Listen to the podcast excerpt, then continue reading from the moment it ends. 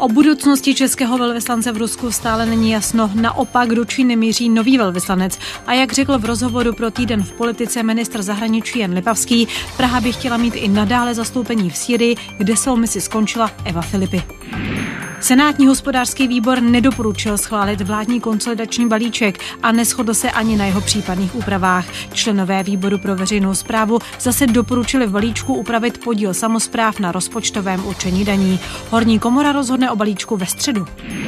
Prezident Petr Pavel strávil dva dny v Olmouckém kraji. Po jednání se starosty řekl, že dotační systém není dobře nastavený. Podle hlavy státu prohlubuje rozdíly mezi chudšími a bohatšími částmi země. Se zástupci vlády chce mluvit o zmiňovaném rozpočtovém určení daní. Dobrý den, vítejte opět u pořadu Týden v politice. I přestože poslanci a senátoři řešili hlavně hospodaření státu v příštím roce, to znamená návrh státního rozpočtu a také konsolidační balíček, tím hlavním tématem se hned v úvodu týdne staly energie. Energetický regulační úřad totiž otevřel debatu nad tím, jaká by po novém roce mohla být cena elektřiny. Podle něj by regulovaná složka ceny mohla vzrůst až o 1,70% A navíc domácnosti by opět měly platit poplatek, který za ně v době krize částečně platil stát. A to hned vyvolalo spor mezi opozicí a koalicí. Protože cena silové elektřiny neustále klesá, tak budou lidé platit převážně stejně jako letos, nebo maximálně v průměru o jednotky procent více. Žádné navýšení o desítky procent nehrozí. Žádné drastické navýšení cen energií se nekoná. Jestliže eh, cena za regulovanou složku z té celkové ceny, kterou platí každý spotřebitel, činí přibližně 30% a tato část se zvýší o 71%, tak nevím, kde vzal ty jednotky procent. Druhá brutální lež padla od pana ministra Staňury, který tvrdí, že vrací obnovitelné zdroje energie pouze do té podoby, která byla ještě před několika měsíci. Fyzické osoby se s tím ještě nějak vyrovnají, přestože to bude stát tisíce korun eh, ročně, ale pro firmy to opravdu bude velký problém a eh, bude to znamenat, že se firmy budou dívat na to, kde, eh, kde by mohly změnit místo působnosti, aby byly konkurenceschopné. A energetika ještě jednou, tentokrát téma pro vládu. Stát totiž do budoucna počítá s výstavbou malých a středních modulárních reaktorů, které by nahradily současné uhelné elektrárny. Ta koncepce má sloužit jako ujištění pro investory, že pro nás tato oblast je zajímavá a že mají z fáze studií proveditelnosti přejít do fáze přípravy lokalit a následně k investičním rozhodnutím tak, aby malé a střední reaktory byly součástí dekarbonizačního úsilí a přispěly k energetické bezpečnosti České republiky. O 20 dní se prodlužují namátkové kontroly na hranicích se Slovenskem. Původně měly skončit tento čtvrtek. Vláda ale podpořila návrh rezortu vnitra, který pokračování kontrol navrhl i kvůli tomu, že stejný krok učinilo Německo. Kontroly se na československé hranici opakují po roce. Úřady zdůrazňují, že situace je letos s nelegální migrací výrazně lepší. Vláda taky rozhodla, že Státní fond podpory investic bude v programu na obnovu brownfieldů nově poskytovat dotace jen na projekty, které alespoň z 80% nahradí dřív zastavěnou plochu a přesáhnou ji maximálně z 5%. Zároveň musí mít nové stavby alespoň o 20% nižší spotřebu neobnovitelné energie a na místě výstavby se nesmí vyskytovat ekologicky významná zeleň. Sledujete pořád týden v politice. Dnes je hostem Jan Lipavský z Pirátské strany, ministr zahraničních věcí. Dobrý den. Dobrý den a děkuji za pozvání. Pane ministře, situace v zahraničí, hlavně na Blízkém východě, se vyvíjí každým dnem. Vy jste jako vláda, respektive ministerstvo, zajistili repatriační lety pro české občany, pak byla pomoc lidem, kteří byli v Egyptě. Co se děje dál? Když budu hovořit teďka čistě o té konzulární pomoci eh, českým občanům, eh, tak my evidujeme několik občanů, kteří se nachází v pásmu Gazy, kteří mají české občanství a těm se v tuto chvíli snažíme zajistit možnost eh, bezpečného průchodu do Egypta, tak aby se pak třeba mohli dostat zpátky do Česka. Detaily nechci úplně zveřejňovat, ani ty přesné počty, ale platí, že se nám daří s těmi osobami osobami nebo s těmi skupinami eh, průběžně komunikovat. Rozumím tomu, že nechcete být konkrétní, ale můžete aspoň říct, jestli se jedná o jednotky nebo desítky lidí? Eh, je to do deseti lidí, jsou to spíše jednotky. Ono, eh, ta situace není úplně vždycky jednoznačná, a, ale říkám, my jsme se všemi velmi, eh, velmi poctivě v kontaktu a komunikujeme hlavně s egyptskou stranou, která vlastně kontroluje ten hraniční přechod v Rafáhu, tak, aby se ti lidé dostali na příslušné listiny, aby byla zajištěna i ta logistika, mm, když už se tam dostanou, aby nějakým způsobem potom eh, mohli překročit tu hranici a dostat se do bezpečí. Co to komplikuje, že eh, to nejde třeba tak hladce? Je to ten počet lidí, kteří se snaží dostat do toho Egypta? V první, v první řadě je potřeba, aby Egypt skutečně otevřel ten hraniční přechod. To je věc, kterou já jsem třeba i ministrovi zahraničních věcí Egypta říkal při našem uh, pondělním telefonickém hovoru. Uh, je to opravdu složitá operace, také uh, ti lidé musí mít vůli, chuť a vlastně ode, z té gazy se dostat. Ale to je všechno proměnlivé, nechci proto být nějak specifický. My jsme s těmi lidmi v kontaktu a věřím, že až se podaří tedy úspěšně tu operaci zrealizovat, tak dáme více informací ven. Co byste doporučil lidem, kteří eh, zvažují například cestu do Egypta na dovolenou, i se létalo hodně do Izraele? Tak, doporučení průběžně zveřejňujeme na našich internetových stránkách, kde jsou eh, cestovní informace vlastně doslova pro celý svět. Eh, já myslím, že není potřeba panikařit, na druhou stranu je potřeba vědět, kam cestuji, jaké mám informace o té cestě, tak pokud jedete cestovní kanceláří, ta vám tyto informace poskytuje. A pokud někdo jede sám, tak by měl vědět, vědět, eh, v jakém, v jakém se bude nacházet prostředí, eh, jaké jsou možnosti. A teď se pojďme podívat na pomoc, případně eh, finanční, materiální pro Izrael. Eh, bude Česko nějakým způsobem pomáhat? Co se týče pomoci pro Izrael, tak eh, tam už eh, nějaká pomoc, pomoc jde, ale jde o to, aby si také izraelská strana dokázala, dokázala říct. Takže tam to, tam to běží, řekněme, standardně. Není to v tuhle chvíli nic, nic masového, ale jsou třeba různé sbírky nebo nějaká materiální pomoc byla poslána, pak záleží na tom, které instituce vlastně si to vzájemně, vzájemně předají. Minister ministerstvo zahraničních věcí to standardně eh, pomáhá, zastupitelský úřad je v tom aktivní a eh, také na, na, na evropské úrovni taková debata o pomoci Izraeli neběží, tam se spíše debatuje právě o uh, humanitární pomoci pro gazu. To jsem se chtěla zeptat i třeba na pomoc právě třeba Palestině, jestli se zvažuje, že by Česko nějakým způsobem třeba právě humanitárně pomohlo, protože i vlastně mezi ostatními státy tam není úplně jednoznačný postoj. Já myslím, že je schoda na tom, že je potřeba nějak nějakým způsobem řešit humanitární situaci v Gaze. V Gaze žijí tam dva miliony lidí, eh, je to ovládáno brutálním teroristickým eh, hnutím Hamas, eh, které vraždí tedy jak izraelské civilní obyvatelstvo a vede válku, tak ale oni se podobnými metodami chovají i k tomu palestinskému obyvatelstvu.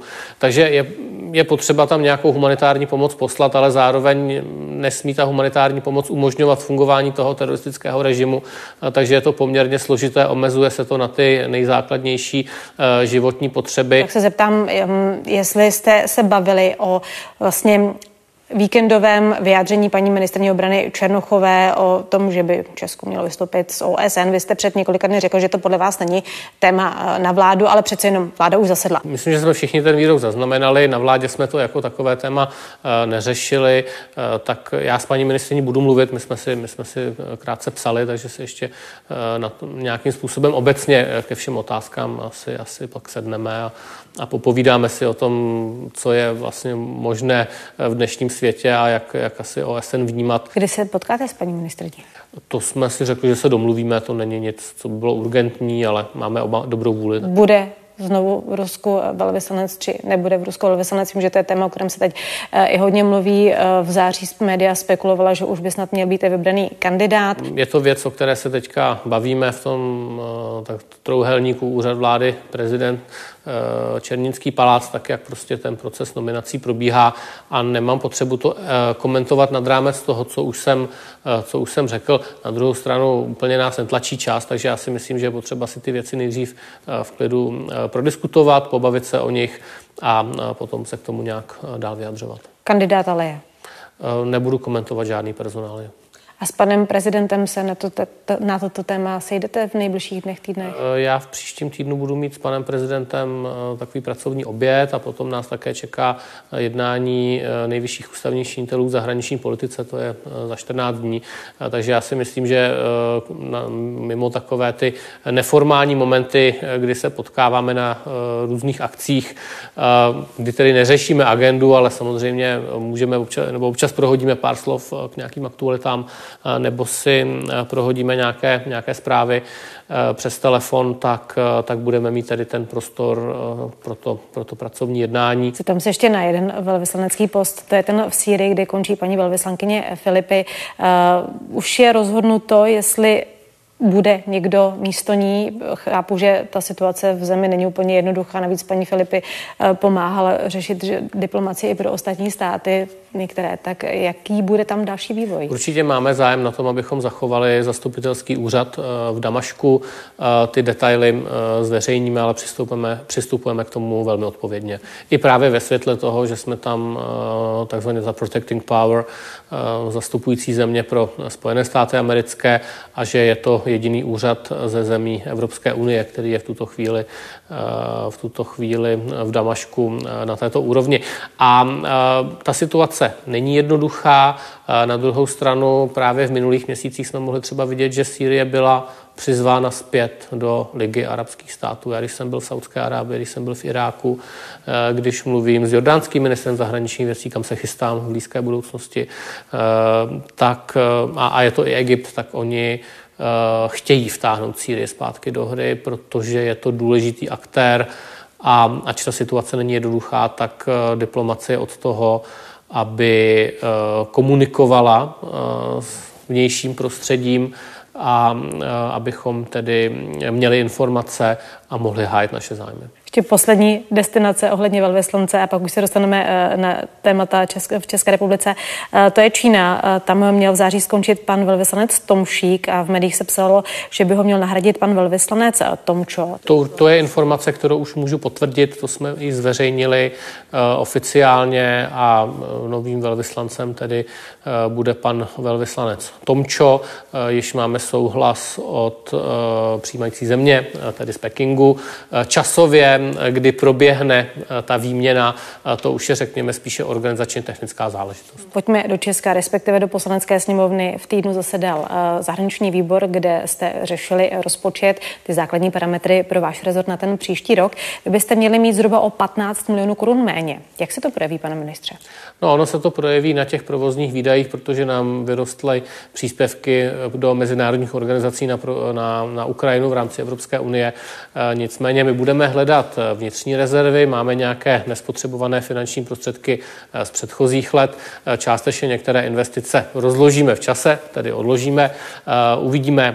Já slyším od kolegů, že i s tímto rozpočtem budeme schopni fungovat.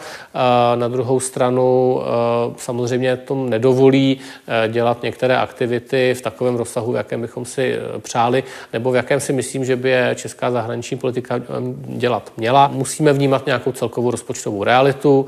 Každý rezort si asi umí představit, že by mohl dostat více peněz na více aktivit, takže my k tomu přistupujeme velmi odpovědně. Já jsem třeba šetřil tím, že jsme, že jsme vlastně vyvedli z majetku ten velký komplex Eh, na Štiříně, který spotřebovával desítky milionů korun. Eh, teďka proto ÚZSVM, nechci mluvit za tento úřad, ale hledá proto využití, tak jak předpokládá zákon. Takže my velmi odpovědně tady hospodaříme a hledáme úspory. Samozřejmě provoz 120 úřadů po světě, generální konzulaty, velvyslanectví, mise při mezinárodních organizacích prostě nějaké peníze stojí. Pro mě důležité bylo, aby se nezavíraly úřady a aby se nepropouštili lidé a to se daří dodržet.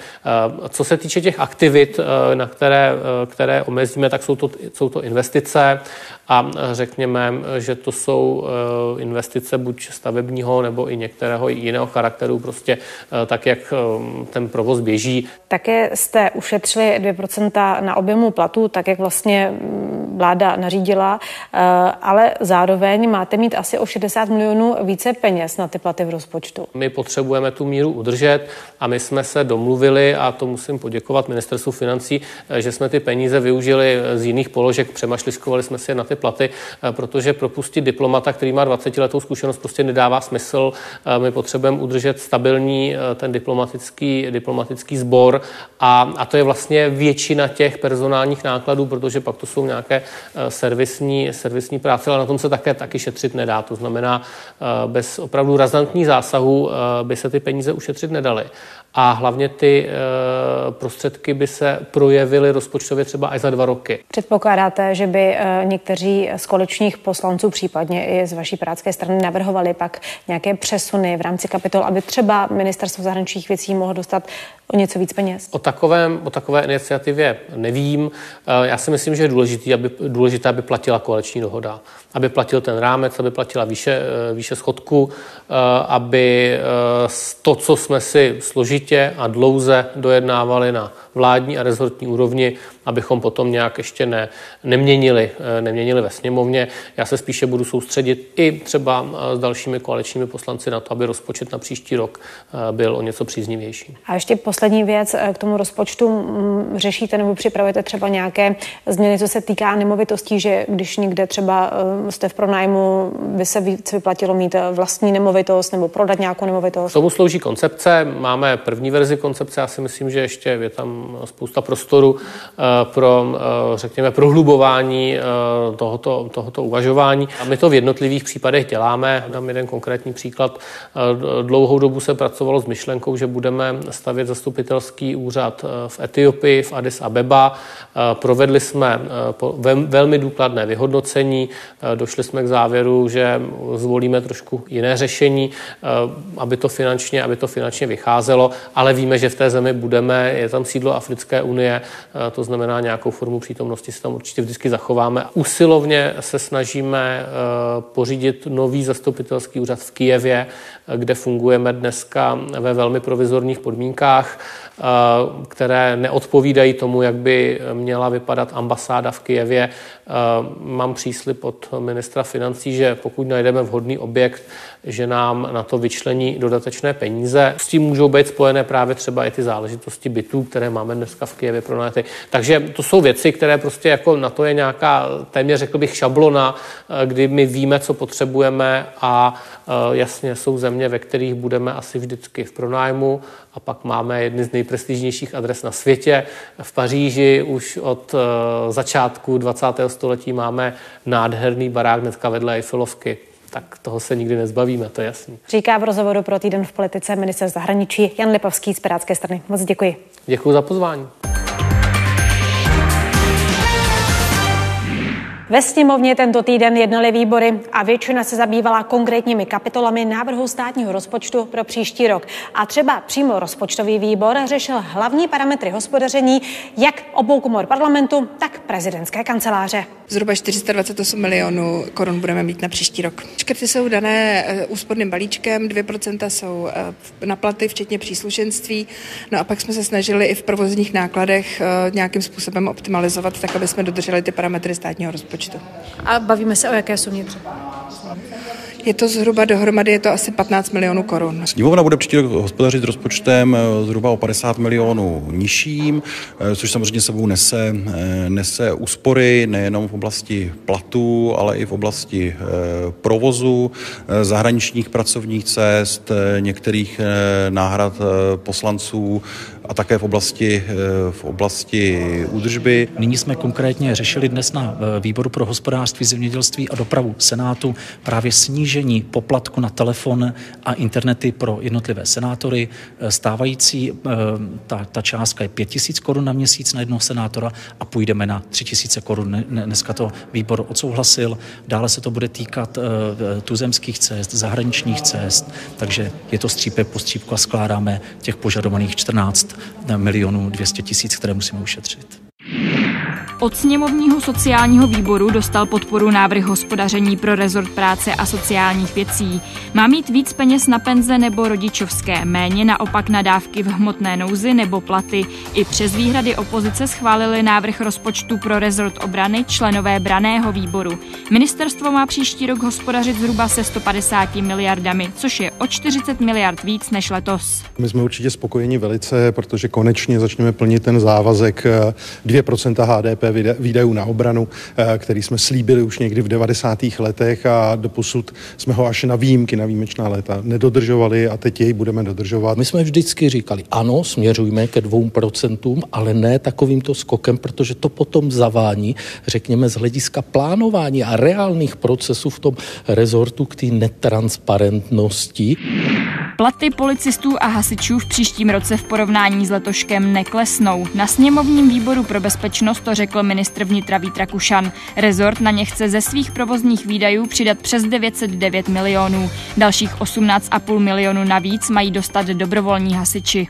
Ano, je tady nějaké celostátní rozhodnutí snížit ze strany ministerstva financí peníze na platy ve státní správě. A my vnitřním opatřením říkáme, že nedopustíme, aby policisté a hasiči měli příští rok byť o korunu méně, než měli v roce letošním. Je absolutně neférové a neskutečné, že eh, předloží eh, v návrhu rozpočtu méně finančních prostředků hasičům a policistům, protože eh, to jsou ti, kteří zajišťují zajišťují veškerou vnitřní bezpečnost státu.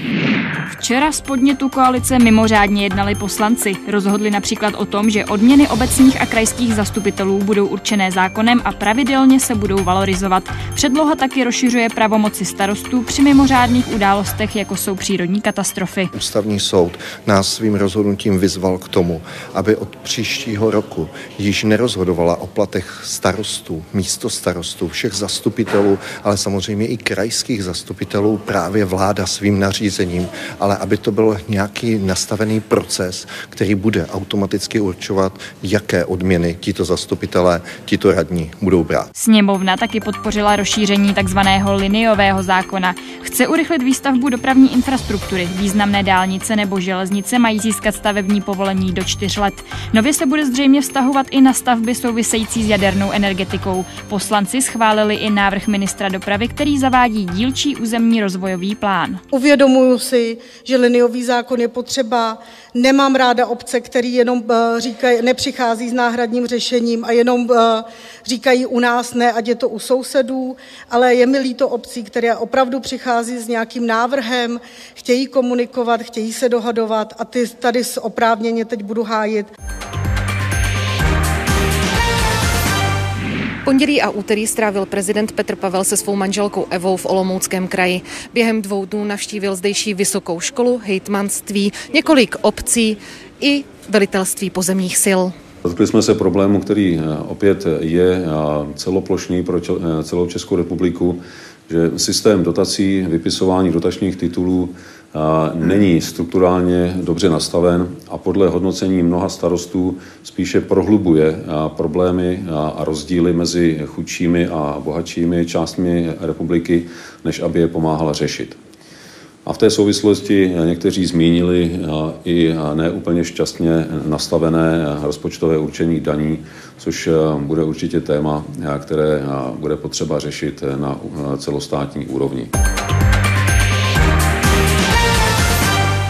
I tady v Senátu tento týden zasedaly výbory. Tři z pěti se ve středu zabývali vládním konsolidačním balíčkem. Členové hospodářského výboru soubor úsporných opatření těsně nedoporučili.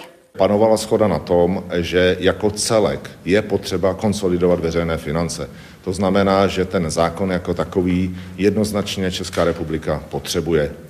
Bavili jsme se primárně ale o některých e, dílčích částech toho zákona, které vidíme jako kontroverzní. My jako klub eh, nesouhlasíme s konsolidačním balíčkem, ale navzdory rozhodnutí výboru očekávám, že projde. Aspoň takhle jsem to četl v rámci té nálady v Senátu a, a buď to bude to marnou hultou, ono je to úplně jedno, anebo se to prostě schválí, ale nebude záměr vrátit to do poslanecké sněmovny. Ústavně právní výbor jako jediný doporučil plénu schválit balíček bez změn. Senátoři z toho pro veřejnou zprávu chtějí dvě úpravy. První se týká většího podílu samozprávy úprav v rozpočtovém určení daní. Druhá požaduje osvobození od daně ze zemního plynu pro sklárny a další podniky, kterým by jinak hrozilo ukončení provozu. Horní komora o balíčku rozhodne ve středu. To jsou velmi energeticky náročné procesy. A může se stát, že budou sklárny a podobné závody eh, bez práce a pak to bude mít ještě více negativní dopad na státní rozpočet. Tenhle balíček je odpovědný návrh, který jasně říká, že když na něco vydávám peníze, tak ty peníze někde musím prostě vzít, nemůžu zadlužovat budoucí generace. Elektronický systém tvorby právních předpisů by se mohl spouštět do ostrého provozu od poloviny příštího roku. Zákonů se má takzvaná e-legislativa týkat od začátku roku 2025. Změnu doporučil Senátu ke schválení jeho ústavně právní výbor. Podle části senátorů ale současně na digitalizaci není horní komora připravená. Chtějí proto například prodloužit 30-denní lhůtu pro projednání zákona na dvojnásobek. Senát žádá několik let o to, aby se mu ta lhůta prodloužila na 60 dnů. To za prvý. A za druhé se musí vyřešit ta věc, jak je to s předkládáním pozměcí návrhu, například těsně před plénem nebo přímo na plénu, protože Sněmovna na rozdíl od nás má ke každému zákonu tři čtení. V dnešní situaci bych podpořila paralelní uh, spuštění systému uh, e-sbírky zákonů i e-legislativy vedle papírové sbírky, právě proto, že vím, že ten systém je velmi složitý a nemá vychytané chyby. A jak už zaznělo, senátoři příští týden rozhodnou o vládním konsolidačním balíčku. A s pořadem Týden v politice se podíváme třeba i na další kroky vlády. Pro dnešek je to vše, děkuji za pozornost a hezký zbytek víkendu.